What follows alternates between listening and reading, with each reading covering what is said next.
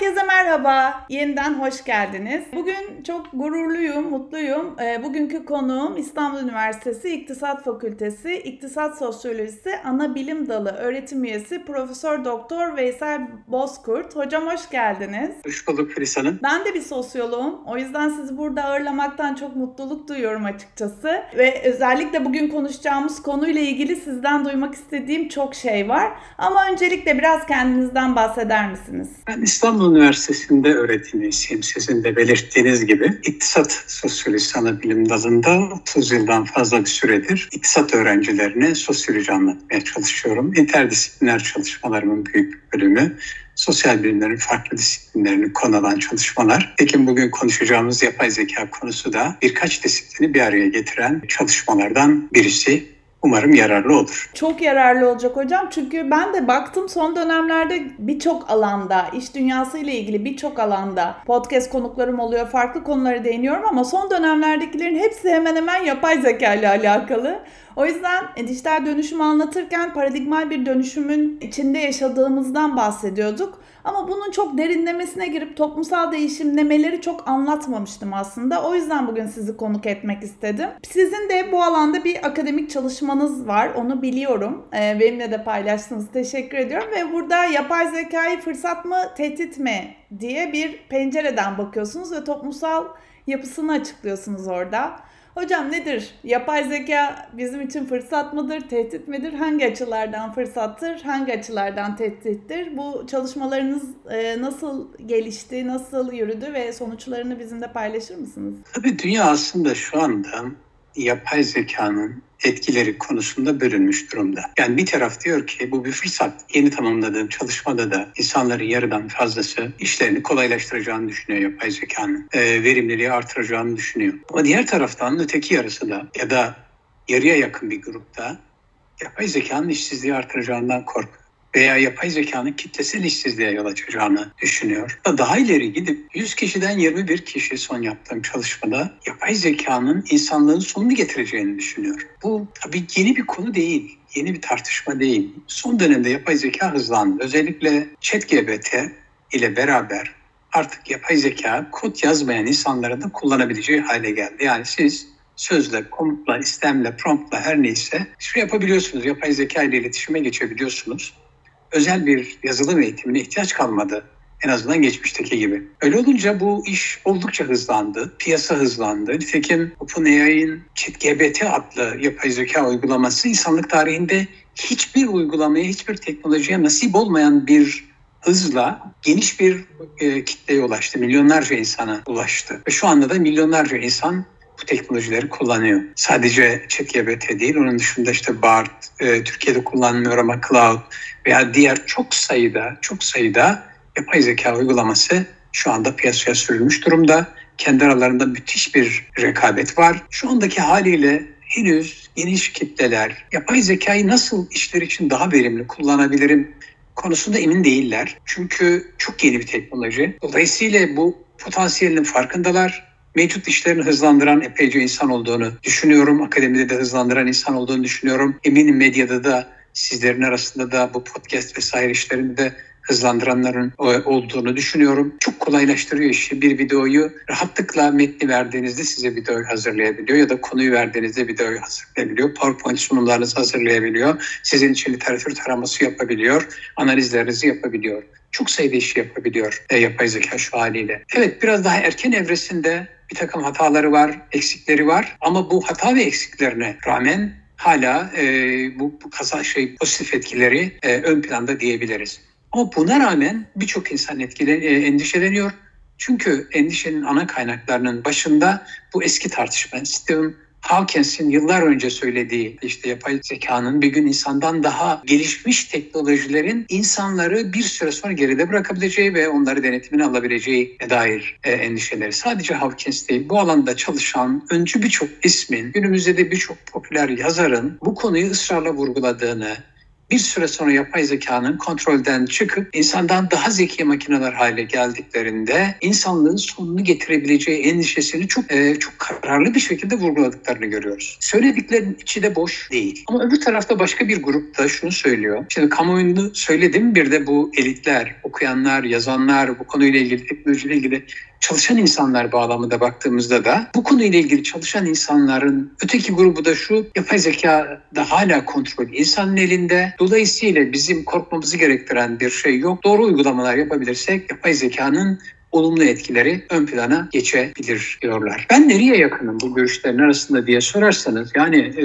bu düşünen makineler ya da makinelerin bizim gibi düşünmesi, bizim yaptığımız birçok işi bu makinelerin yapabilmesi acaba bizim geleceğimizi nasıl etkileyebilir? Şimdi burada kritik unsur şu. Siz yapay zeka hala bir teknoloji. Bu teknolojiyi nasıl kullanıyorsunuz? Nasıl kurguluyorsunuz? Kritik unsur bu. Eğer bu işi sadece kar amacı güden piyasalara bırakırsanız yapay zekayı, gerekli düzenlemeleri vakti zamanında doğru şekilde yapmazsanız kar peşinde koşan insanlar bunun olası kitlesel işsizlik, bunun olası insanlığın geleceğiyle ilgili risklerini çok da fazla düşünmesini bekleyemezsiniz. Çünkü Friedman'ın bir ifadesi vardır. Sermayenin bir tek ahlaki sorumluluğu vardır. O da kar etmektir der. Dolayısıyla tek bir ahlaki sorumluluğu kar etmek olan kurumların eline bu işi bıraktığınızda hakikaten bu kara senaryoları yazan bir takım zeki insanların e, senaryoları gerçek olabilir ve büyük sıkıntılar yaşayabiliriz. Ama insanlık bu kadar kendi geleceğini ilgilendiren konularda bu kadar da bu işi baş, baş boş bırakacağını e, doğrusu düşünmüyorum. Nitekim bu konuda regülasyonlar başladı. Nitekim bugün insan kopyalama teknolojisine sahibiz değil mi? İnsanları kopyalayabiliriz. Yani evet. ya da bir takım genleriyle oynayıp üstün insanlar yaratabilir insanoğlu. Ama buna izin vermiyor devletler. Çünkü insanlığın geleceğini tehdit eden bir teknoloji. Dolayısıyla e, yapay zeka konusunda da buna benzer bir takım regülasyonların gelmesini ben bekliyorum. Eğer yapay zeka bir gün bizim zekamızı aşacak boyuta gelirse. Ama şu andaki haliyle beni de çok heyecanlandırıyor. Müthiş imkanları var, müthiş hızlandırması var. Yani bambaşka bir dünyaya gidiyoruz ve e, bir takım yazarlar şunu söylüyorlar insanlık tarihi boyunca insanlığın kaderini en çok etkileyecek teknoloji diyorlar. İşte geçmişte elektrikten bahsedildi, ateşten bahsedildi. Çok sayıda insanoğlu işte atom bombasıydı ve nükleer enerjiydi vesaireydi. Çok sayıda kritik teknoloji üretti. Yapay zekada onlar gibi belki onlardan çok daha ileri insanlığın kaderini, insanlığın hayatını etkileyecek bir teknoloji. O yüzden ben çok kötümser değilim. Endişeliyim ama çok kötümser değilim. Yapay zekanın insanlığın hayrına kullanacak şekilde bir takım düzenlemelerle e, hayatımızı kolaylaştıracağını düşünenlerdenim. Fakat öbür taraftaki riskleri ve tehlikeleri de yok saymıyorum. Onlar da var ve onlar için de gerekli önlemler mutlaka alınmalı. Hatta şu ifadeyi aklımızın bir köşesinde tutmalıyız. Yapay zekayı evet ama kim için yapay zeka? Ne için yapay zeka? Yapay zeka sadece küçük sermaye gruplarının daha fazla kar etmesi, daha fazla güç elde etmesi için mi? Yapay zeka geniş kitlelerin, toplumların, insanların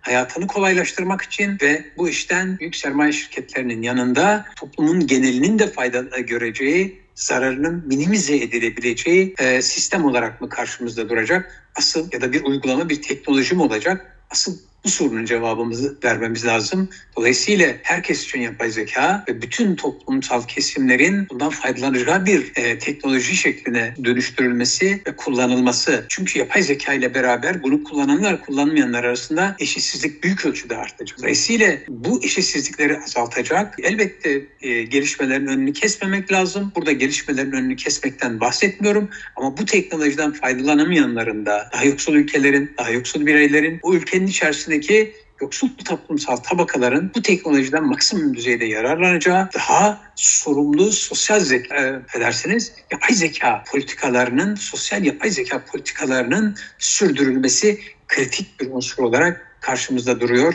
Eğer biz sorumlu bir takım sosyal politika önlemleriyle birlikte yapay zekayı desteklersek önümüzdeki dünya çok daha güzel bir dünya olabilir ama sadece kar peşinde koşanların eline bırakılmış bir yapay zeka teknolojisi dünya için felakette olabilir. Bunun için birçok ülke farklı çalışmalar içerisine giriyor. Artık hani yönetim şekillerimiz değişecek, sağlık sistemi değişecek, eğitim sistemi değişecek deniyor ama burada galiba sizin söylediklerinizi anladığım en kritik nokta eğitim sistemleri. Ee, sanırım ülkeler öncelikle oradan başlayacaklar. Bu yapay zekanın daha etkin kullanılmasıyla ilgili e, doğru bir eğitim sistemi kurgulamaya çalışacaklardır diye düşünüyorum. Bilmiyorum hocam katılır mısınız ya da ek- eklemek istediğiniz bir şey var mı? Tabii ben öğretim üyesi olduğum için e, Filiz Hanım şeye yönelmiş olabilirim. Biraz belki eğitime daha çok vurgu yapmış olabilirim ama sağlıkta da bir devrim yaratması bekleniyor yapay zekanın. İşte bir takım ilaçların üretim süreci, keşif süreci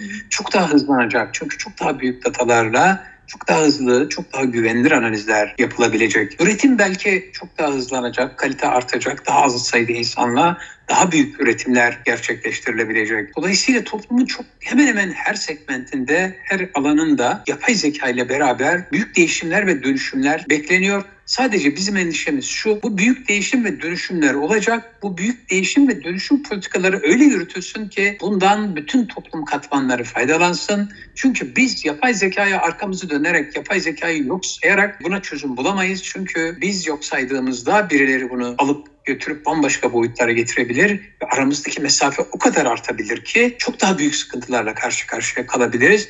Bu rekabetçi dünya düzeni içerisinde e, ve bu mesafe hiç kapanmayabilir. Eğer e, yapay zeka konusu gerekli şekilde dikkate alınmazsa devletler bunu politikalarının bir parçası haline getirmezlerse nitekim bizde de bu konuda önlemler var. İşte yapay zeka politikaları ile ilgili çalışmalar var. Bunların geliştirilmesi, yürütülmesi, teşvik edilmesi ve yaygınlaştırılması aynı zamanda toplumun bunu doğru kullanmasının öğrenmesi önem taşıyor. Yalnız insanların alışkanlıkları önemli. Burada e, temel sorun şu mesela eğitim konusunu açtınız siz. Önümüzdeki dönemde yakın dönemdeki problemlerimizden birini söyleyeyim. Yani hocalar öğrenciler ödevler verecek ve bu ödevlerin büyük bir bölümü e, yapay zeka tarafından yapılacak. Şimdi öğrencinin yapay zekayı kullanarak ödevini hazırlaması kötü bir şey değil. Yapay zekanın bir takım imkanları var. E, o veri analiz imkanları gelişiyor. Şimdi yapay zekanın literatür imkanları gelişiyor. Yapay zekanın size fikirler önerebiliyor, yaratıcı fikirler, alandaki boşluğu verebiliyor vesaire. Böyle çok yapay zekanın fırsatları var. Bunları bunlarla öğrenci kendi yeteneğini kullanırsa, bir araya getirirse çok hızlanabilir ve bunun öğretilmesi lazım öğrenciye. O çok olumlu bir şey. Ama öde, öğrenci kendi ödevini yapay zekaya yaptırıp benim ödevim diye sunmaya kalktığında işin içerisine kendi emeği, kendi çalışması girmediğinde bu sefer öğrenci kendini geliştiremeyecek. Dolayısıyla ödev asıl maksadına ulaşmayacak. Yani gidip e, internetten bir başkasının metnini, ödevini alıp benim ödevim diye sunmaktan farkı kalmayacak. Dolayısıyla iş bu şekilde yapılırsa hakikaten ciddi bir eğitim problemiyle karşı karşıya kalacağız demektir. Ciddi bir değerlendirme problemiyle karşı karşıya kalacağız demektir. Ama öbür taraftan hiç kullanmasa da elde bir teknoloji var ve o teknoloji kullanamadığı için gerekli hızda gelişemeyecek. Çünkü yapay zeka dil öğreniminde bambaşka boyutlara getirecek insanları.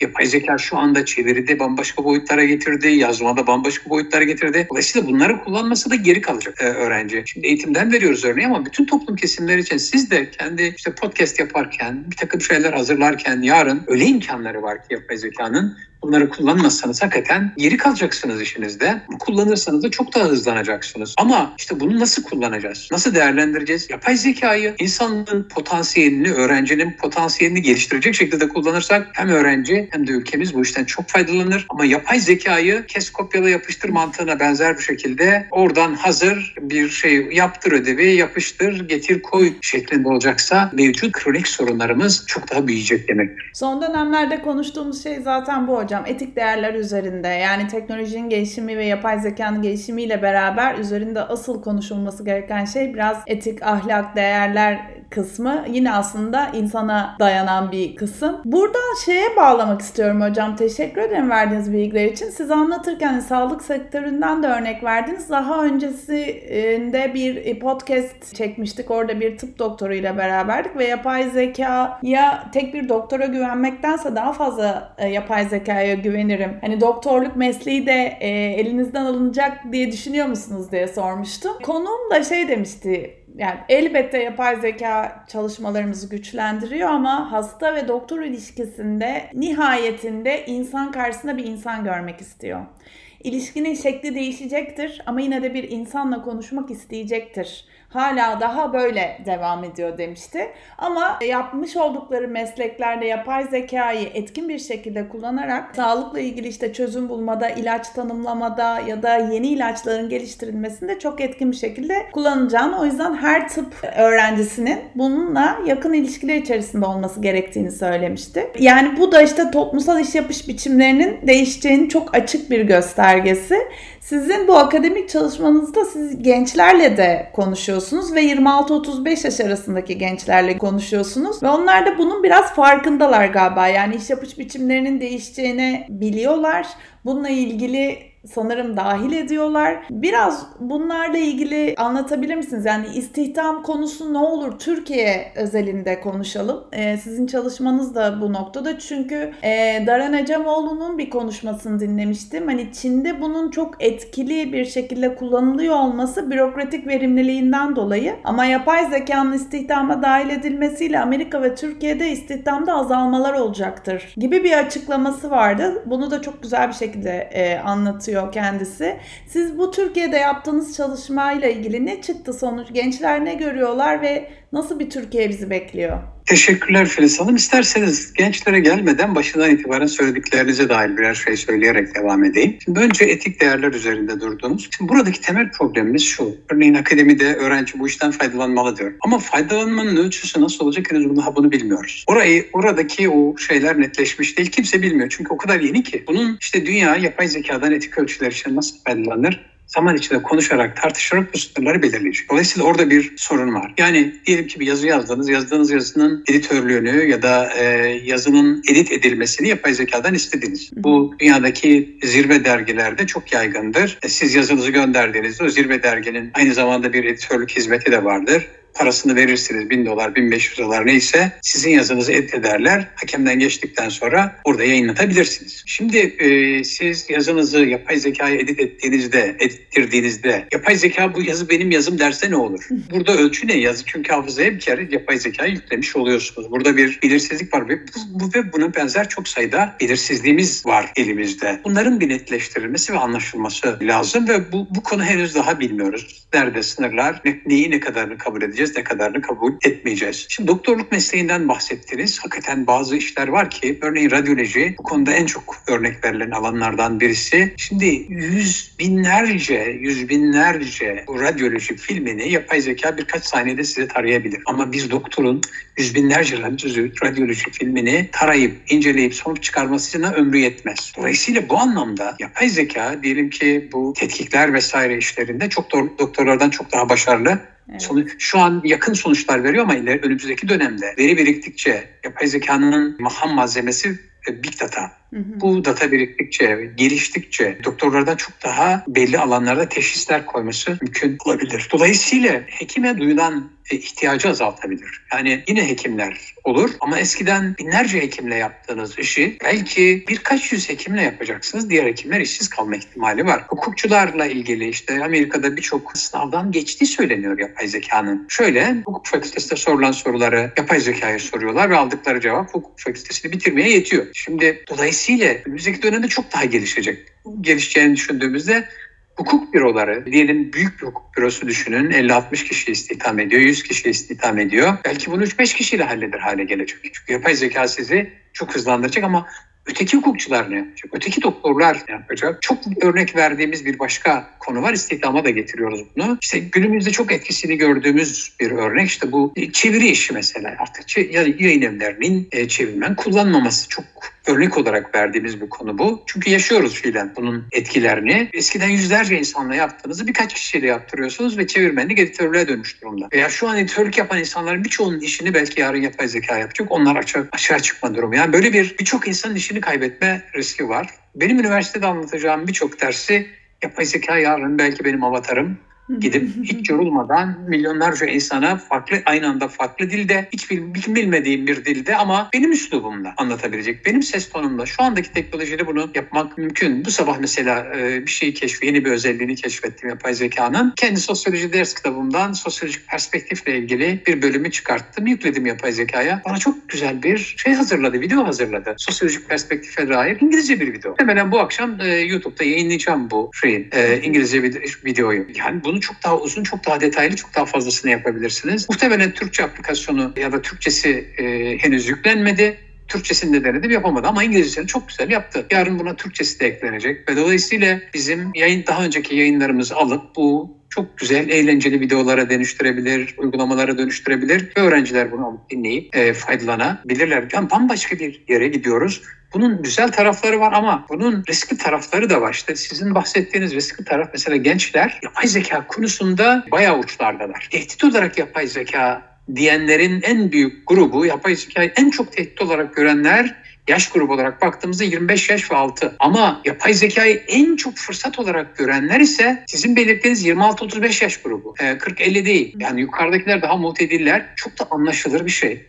Çünkü 25 yaş grubu iş hayatına girme arayışında. Dolayısıyla iş bulma derdindeler. Bu yapay zeka biz daha iş hayatına girmeden işler elimizden alırlarsa biz nasıl iş bulacağız kaygısı dolayısıyla yapay zekaya biraz daha endişeli bakıyorlar. 26-35 ee, ise üniversiteyi bitirmiş, askerliğini yapmış bir kısmı ve çalışma hayatında olan e, insanlar oluyor. Dolayısıyla bu grup nispeten yapay zekaya daha pozitif bakıyor. Diğer yaş gruplarına göre yani 35 e, yaş üzerine veya 26 yaş altına göre çok daha pozitif bakıyor. Çünkü bunlar artık çalışma hayatının içinde e, işlerinin verimliliklerinin daha çok artacağını düşünüyor olabilir. Öyle bir endişe var ve insanların bu işsizlik endişesi boş bir endişe değil. Şimdiden görüyoruz yapay zekanın bir takım işleri şimdiden ortadan kaldırmaya başladığını, bundan sonra da bu işleri ortadan kaldırmaya devam edebilir. Yani biz mesela ben çok uzun yıllardır bu yapay zeka başlığı altında değil ama IT, enformasyon teknolojileri, enformasyon toplumu konularıyla uğraşıyorum. Yani 90'ların başından beri uğraşıyorum. 90'ların başında biz bu konularla ilgili okurken ve yazarken şunları konuşurduk. İşte e, işte Japonya diyelim ki robotlar üretiyor. Ürettiği robotlar bir takım işleri el,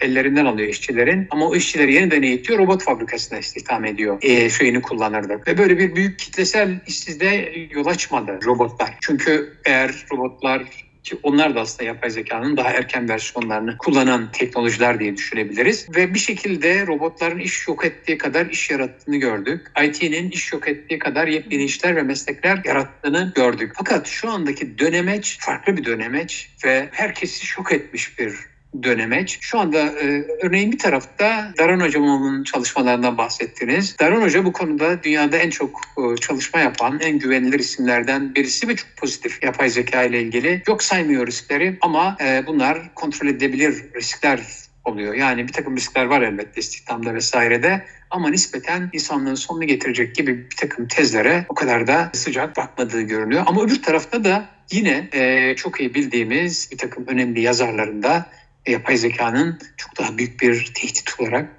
insanların işlerini elinden alacağı, kitlesel işsizliğe yol açacağı hatta e, biraz önce dediğim gibi insanlığın sonunu getireceği argümanlarını çok yüksek sesle dile getirdiklerini görüyoruz. Siz ne görüyorsunuz hocam Türkiye için önümüzdeki bir 5 yıl için? Şimdi Türkiye için önümüzdeki 5 yıl çok büyük bir sorun görmüyorum. Hatta bir fırsat ve şey, de, şey olarak da görüyorum. Yani bir takım insanlar işlerini daha hızlandırabilir, güçlendirebilir. Ama sorun şu, Türkiye gibi ülkeler açısından diyelim Türkiye'nin ürettiği ürünlerin ana özelliklerinden birisi şu. Türkiye yüksek teknolojiye dayanan ürün ihraç etmiyor dünyaya. %2-3 gibi yüksek teknoloji oranı. Daha orta vasıflı ve daha düşük vasıflı bir iş gücü var karşımızda. Yapay zekanın da ilk e, işlerini ellerinden alacağı grup bu orta vasıftaki ve düşük vasıftaki insanlar olacak. Çok yaratıcılık gerektiren işler şimdilik birazcık daha güvenli görünüyor diğerlerine göre. Dolayısıyla belki hemen 5 yıl içinde değil ama orta vadede, yakın vadede olmasa bile orta vadede ciddi krizlerle karşı karşıya alabiliriz eğer bu